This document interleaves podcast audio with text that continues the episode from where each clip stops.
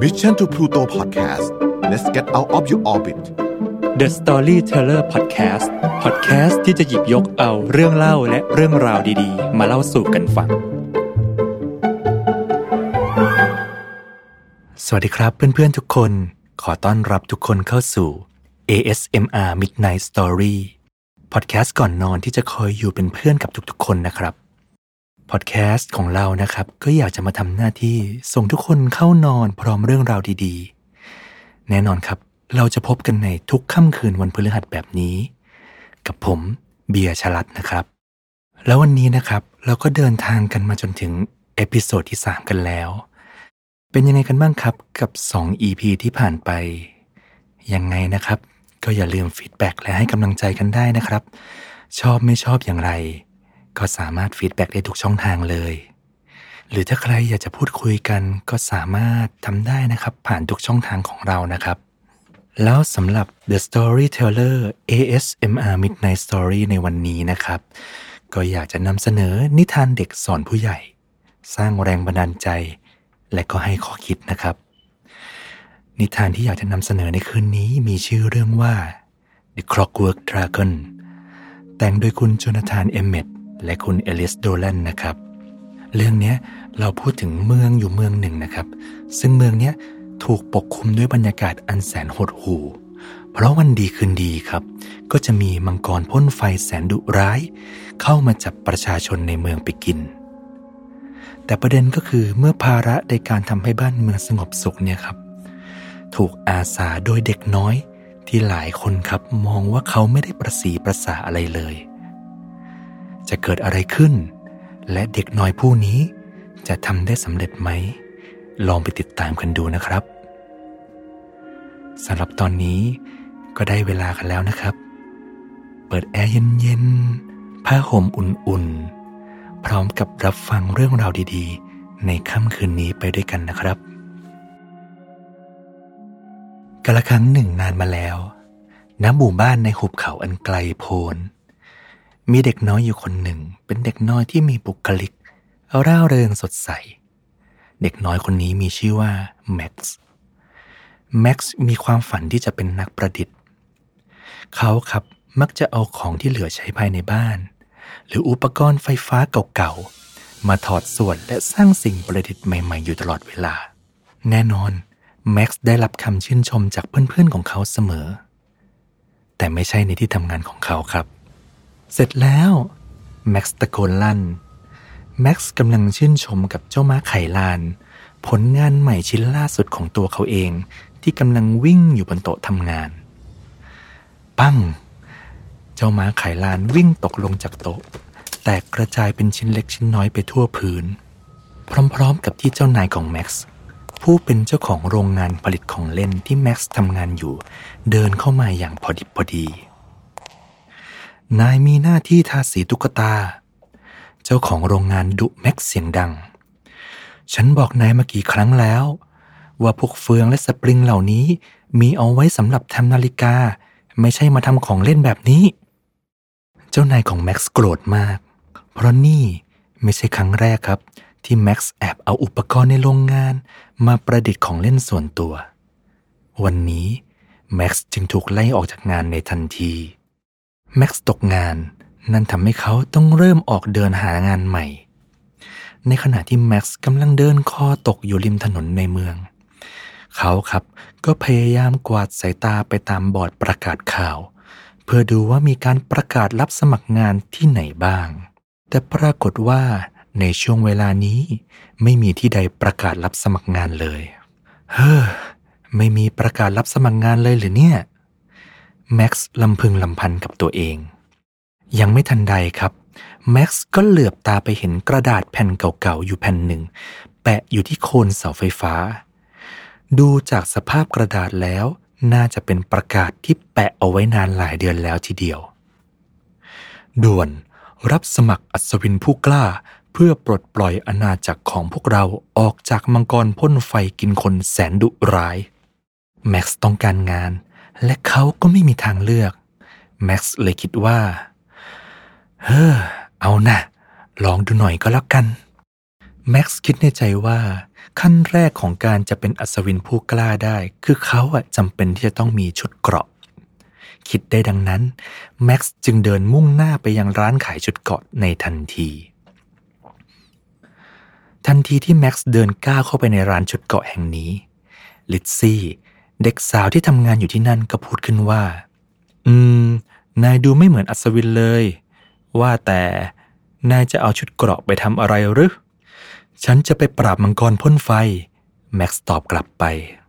ลิซซี่ส่งเสียงหัวเราะลั่น นายเนี่ยนะ นายทำไม่ได้หรอก นายรู้ไหม วิธีจะปราบมังกรได้ มันมีแค่วิธีเดียว นั่นก็คือมันจะต้องมีมังกรที่ตัวใหญ่กว่า และก็น่ากลัวกว่าเท่านั้น เมื่อแม็กซ์ได้ยินลิซซี่พูดดังนั้น จู่ๆเขาก็แอบคิดไอเดียหนึ่งขึ้นมาได้ในทันที อืม ว่าแต่ฉันคงจะไม่ได้อยากได้ชุดเกราะอัศวินแล้วล่ะ แต่ฉันน่ะยังอยากต้องการที่จะได้ความช่วยเหลือจากเธออยู่นะ เธอพอจะช่วยฉันได้ไหม อืม ฉันอยากได้โลหะ แต่อืมจะต้องเป็นโลหะจำนวนมากเลยทีเดียว แม็กซ์แอบกระซิบไอเดียให้ลิซซี่ฟังคร่าวๆ ลิซซี่ก็ตกลงใจที่จะให้ความช่วยเหลือกับแม็กซ์ ในกลางดึกคืนนั้นนั่นเอง แม็กซ์กับลิซซี่ก็แอบเดินทางไปที่บริเวณหน้าถ้ำที่เป็นที่อยู่ของเจ้ามังกรพ่นไฟ ลิซซี่ได้ให้คำแนะนำกับแม็กซ์ว่า ถ้าหากแม็กซ์อยากได้โลหะจำนวนมาก ที่เดียวที่จะหาได้ก็คือ บริเวณหน้าถ้ำของเจ้ามังกรนี่แหละ พอบริเวณเนี้ยเต็มไปด้วยเศษซากอาวุธ และเศษซากชุดเกราะของอัศวินผู้กล้าจำนวนมาก ที่เคยเดินทางมาแล้วก็ทิ้งชีวิตไว้ที่หน้าถ้ำแห่งนี้ เมื่อไปถึงทั้งคู่ก็รีบที่จะเก็บรวบรวมซากอาวุธและซากชุดเกราะ อย่างเงียบๆ เมื่อทั้งคู่ได้ปริมาณที่ต้องการแล้ว จึงรีบตัดสินใจเดินทางกลับอย่างรวดเร็ว เมื่อทั้งคู่กลับมาถึงร้านขายชุดเกราะแม็กซ์กับลิซซี่ก็เริ่มสร้างบางสิ่งบางอย่างขึ้นมา จากซากอาวุธและซากชุดเกราะเหล่านั้น ทั้งคู่ทำงานกันอย่างหนักไม่หลับไม่นอนเป็นเวลาเจ็ดวันเจ็ดคืนเลยทีเดียว ทั้งคู่ทำการหลอมโลหะ ขึ้นรูป ทาสี อุดปะรอยรั่ว ในที่สุดแม็กซ์ก็ทำการยึดชิ้นส่วนทั้งหมดเข้าด้วยกัน เย่เรียบร้อยแล้วแม็กซ์ร้องดีใจหลังจากใส่ชิ้นส่วนชิ้นสุดท้ายเข้าไปได้สำเร็จ อืม ขอให้มันใช้งานได้เถอะ ลิซซี่พูดพร้อมกับหาวกว้างเนื่องจากไม่ได้นอนมาหลายวันเลย แน่นอนสิ มันจะต้องใช้งานได้แน่นอน ที่เหลือก็แค่ไขลานมันก็แค่นั้นเอง ในเช้าของวันถัดมา ตัดภาพกลับมาที่ถ้ำของเจ้ามังกรพ่นไฟ เจ้ามังกรแสนดุร้ายก็ตื่นสายตามปกติ หลังจากอ้าปากหาวด้วยปากอันกว้างและน่าเกลียดน่ากลัวของมันแล้ว มันก็พูดขึ้นมาว่า ได้เวลาอาหารเช้าแล้วสินะ เฮ้อ ฉันเนี่ยเริ่มเบื่อที่จะกินแต่ผักผลไม้พวกนี้ละ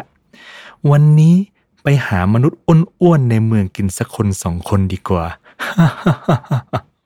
ว่าแล้วเจ้ามังกรก็แลบลิ้นเลียปาก ก่อนที่จะเดินออกมาจากถ้ำของมัน แต่ที่หน้าปากทางเข้าของถ้ำของมันนั่นเองด้วยความไม่คาดฝัน มันได้พบกับมังกรยักษ์ที่ดุร้ายมากกว่ามัน และดูตัวใหญ่กว่ามันเกือบถึงสองเท่า ก่อนที่มันจะได้อ้าปากพูดอะไร เจ้ามังกรยักษ์ผู้มาเยือน ก็ได้คำรามใส่ด้วยเสียงอันก้อง แกมาทำอะไรที่นี่ ด้วยรูปร่างที่ใหญ่กว่า แถมหน้าตาก็ดูดุร้ายน่ากลัวและยังมีเสียงที่ทรงพลัง เจ้ามังกรพ่นไฟตกใจกลัวอย่างมาก ตอบกลับไปอย่างกล้ากล้ากลัวกลัวว่า เอออืมอ่าฉันฉันฉันอาศัยอยู่ที่ถ้ำแห่งนี้ มังกรยักษ์ตะโกนเสียงดัง ไม่ใช่อีกต่อไปแล้ว ออกไป ได้ได้ได้ได้ได้มังกรพ่นไฟตอบอย่างตะกุกตะกัก พร้อมปลายตาไปมองทรัพย์สมบัติมากมายของมันที่เก็บสะสมเอาไว้ในถ้ำเออ ขอขอฉันไปเก็บอืมยังไม่ทันตอบได้จบ มังกรยักษ์คำรามใส่อีกครั้ง ออกไป ตอนนี้เลย เจ้ามังกรพ่นไฟตื่นตระหนกเป็นอย่างยิ่ง ตัดสินใจวิ่งหนีเอาชีวิตรอดในทันที เห็นไหม ฉันบอกแล้วว่าได้ผล แม็กซ์ยิ้มกลุ้มกลิ่มอย่างภาคภูมิใจ เขากับลิซซี่อยู่ในตัวเจ้ามังกรยักษ์ไขลานตัวนี้นี่เอง ว่าแล้วแม็กซ์ก็เริ่มควบคุมคันบังคับมังกรไขลานยักษ์ต่อไป มันก็ยังไม่แน่นะ ลิซซี่พูด ขณะเดียวกัน พวกเขา ก็บังคับมังกรยักษ์เพื่อวิ่งไล่มังกรพ่นไฟ วิ่งไล่ผ่านป่ากว้างและทุ่งหญ้าขนาดใหญ่ ทั้งคู่เกือบที่จะไล่มังกรพ่นไฟออกไปจากเขตอาณาจักรได้สำเร็จแล้ว ทันใดนั้นเอง อยู่ๆขากลไกของมังกรไขลานยักษ์ก็กลับเริ่มทำงานช้าลง ช้าลงจนกระทั่งมันหยุดทำงานในที่สุดแม็กซ์กับลิซซี่ตกใจมาก แม็กซ์พยายามที่จะแก้ไขให้มังกรยักษ์กลับมาทำงานได้อีกครั้ง แต่ไม่มีอะไรเปลี่ยนแปลง มังกรยักษ์ขยับขยื่นช้าลง ช้าลงจนนิ่งสนิทท่าทางลานที่ไขไว้จะหมดแล้วแน่ ๆ เลยแม็กซ์บ่นออกมา และในเวลานั้นนั่นเอง เจ้ามังกรพ่นไฟก็เริ่มสังเกตเห็นความผิดปกติบางอย่างกับเจ้ามังกรยักษ์ มันเริ่มรู้ตัวละว่ามันไม่ได้ถูกวิ่งไล่ หลังจากยืนสังเกตการอยู่ไกลๆสักพัก มันก็พูดว่า เอ๊ะเกิดอะไรขึ้นกันนะ เจ้ามังกรยักษ์ไม่ขยับขยื่นเลย เห็นดังนั้น มังกรพ่นไฟจึงตัดสินใจเดินเข้ามาใกล้ๆใกล้ๆมันเดินวนอยู่รอบๆเจ้ามังกรยักษ์ที่ในขณะนี้นอนนิ่งไรผิดสงเห็นดังนั้น เจ้ามังกรพ่นไฟรู้ในทันทีว่า มันอยู่ในสถานการณ์ที่ได้เปรียบแล้ว มันเริ่มยิ้มมุมปากพร้อมกับพูดว่า เป็นอะไรไปล่ะ เจ้ามังกรยักษ์ผู้แสนน่ากลัว แม็กซ์ยังพยายามทำใจดีสู้เสือ ตอบผ่านลำโพงที่ติดอยู่ที่ปากของมังกรยักษ์ เออเออ ไม่มีอะไรหรอก ข้าแค่อยากพักน่ะ เฮ้ย พวกเราจะทำยังไงกันดีเนี่ย ลิซซี่กระซิบถามแม็กซ์เบาๆ ถ้าเจ้ามังกรพ่นไฟเนี่ย มันพ่นไฟใส่เราขึ้นมา เราทั้งสองคนเนี่ย ถูกย่างสดตายในนี้แน่เลย ตายแล้วทำยังไงดีเนี่ย แม็กซ์ตอบสั้นๆว่า เราต้องหาทางไปไขลานให้ได้ และในขณะนั้นเอง เจ้ามังกรพ่นไฟรู้สึกกระยิมยิ้มย่องและได้ใจเป็นอย่างมากหลังจากที่มันเดินวนไปวนมารอบๆ มันก็ไปสะดุดตา กับที่ไขลานที่รูปร่างเหมือนกุญแจขนาดยักษ์ เอ เจ้ากุญแจอันใหญ่นี้มันคืออะไรกันนะ ทันใดนั้นเอง แม็กซ์ก็ผุดไอเดียขึ้นมา โอ้ ได้โปรดอย่าแตะต้องกุญแจนั้นนะ แม็กซ์ร้องเสียงดัง มันสำคัญมากเลยลิซซี่ตะโกนใส่แม็กด้วยความโกรธ นายไปบอกเขาแบบนั้นทำไม เดี๋ยวจะได้ตายกันหมดละสิ เห็นดังนั้น เจ้ามังกรพ่นไฟก็ถามกลับด้วยเสียงอันเจ้าเล่ห์อืมทำไมกุญแจนี่ถึงสำคัญล่ะ แม็กซ์ตอบกลับไปว่า เออเพราะฉันเป็นมังกรจักรกลไงถ้านายไปหมุนมันเข้า ขาของฉันเนี่ยก็จะถูกล็อก และทำให้ฉันเนี่ยไม่สามารถวิ่งไล่นายได้อีกเลย จริงหรอ